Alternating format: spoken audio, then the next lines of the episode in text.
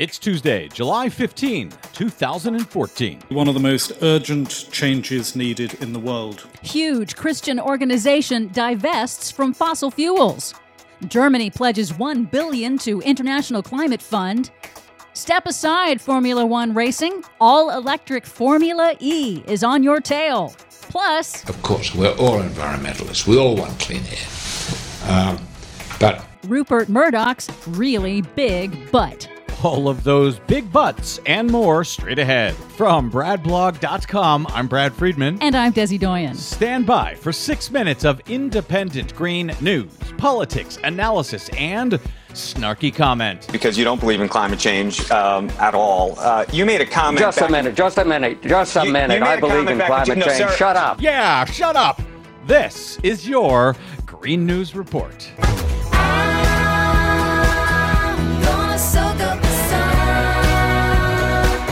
Okay, Desi Doyen, just a minute, just a minute. uh, so, Rupert Murdoch's really big butt? Yes, yes, surprise. It turns out that billionaire Rupert Murdoch, the man whose media empire is a primary source of global warming disinformation in the English speaking world, yeah, it turns out he's a climate science denier. climate change has been going on as long as the planet is here. Things are happening, but how much are we doing uh, with emissions and so on? In terms of the world's temperature going up, the most alarmist things have said maybe 3%, 3 cents, 3, sorry, 3 degrees centigrade in 100 years. At the very most, one of those would come from man-made, be man-made. We can't mitigate that. We can't stop it.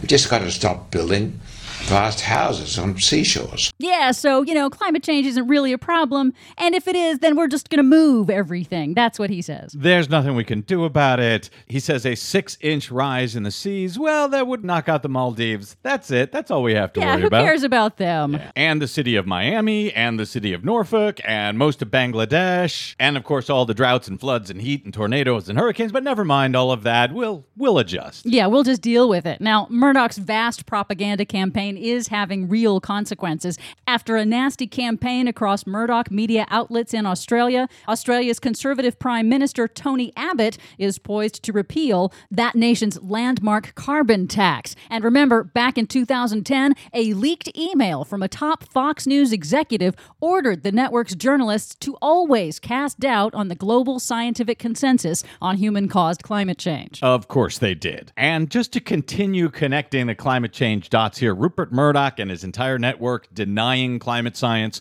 It has nothing to do with anything except for his interest and those lucky few who happen to own stock in the most profitable industry in the history of mankind in their ability to continue making those enormous profits. That's all this is about. It's all it has ever been about. But some good news. In spite of this international propaganda campaign to deny global warming, action is still moving forward. The World Council of Churches has announced it will divest from fossil fuel companies. The World Council of Churches represents half a billion Christians worldwide. Chancellor Mark Oakley of St. Paul's Cathedral in London quoted the former Archbishop of Canterbury in saying, This is a matter of justice for the poor. We find ourselves, after all, on a fragile globe where the rich world is disproportionately contributing to climate change and the poor world is disproportionately suffering the consequences. The World Council of Churches is the latest to join the international divestment campaign headed up by activist group 350.org.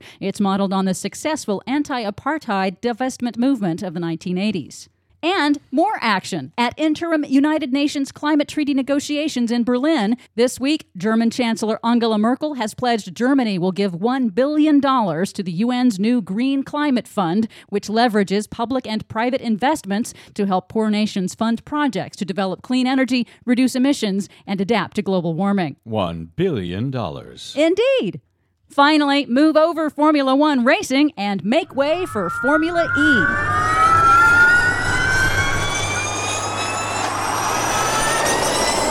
Formula E are all electric race cars with backers like British billionaire Richard Branson and actor Leonardo DiCaprio. They hope it will overtake their louder, polluting cousins. After a test race at a track in England last week, the all electric cars won over the director of racing operations for the Andretti Autosport team, who said, It's like the Jetsons. This is how the future was supposed to be when I was a little kid. Yeah, and they're really cool. Check out the video at our website on that and much more at greennews.bradblog.com. Don't forget, you can download us anytime via Stitcher, iTunes, or TuneIn. You can and should find us and follow us on the Facebook and the Twitters at Green News Report. From BradBlog.com, I'm Brad Friedman. And I'm Desi Doyen. And this has been your Green News Report. Because you don't believe in climate change um, at all. Uh, you made a comment. Just a minute, just a minute, just a You- minute. Just a minute, just a minute, just a minute. Never worries about his line. Never worries about his line. Or a doggone thing. He's just a bang beat, bell ringing, big paw, great gold necker, nothing rip roaring every time a bullseye salesman. That's Professor Harold Hill. Harold Hill. He's a fake, but he doesn't know the territory. Just a minute, just a minute, just a You- you minute. made I a believe in back at climate you- no, change. Shut up.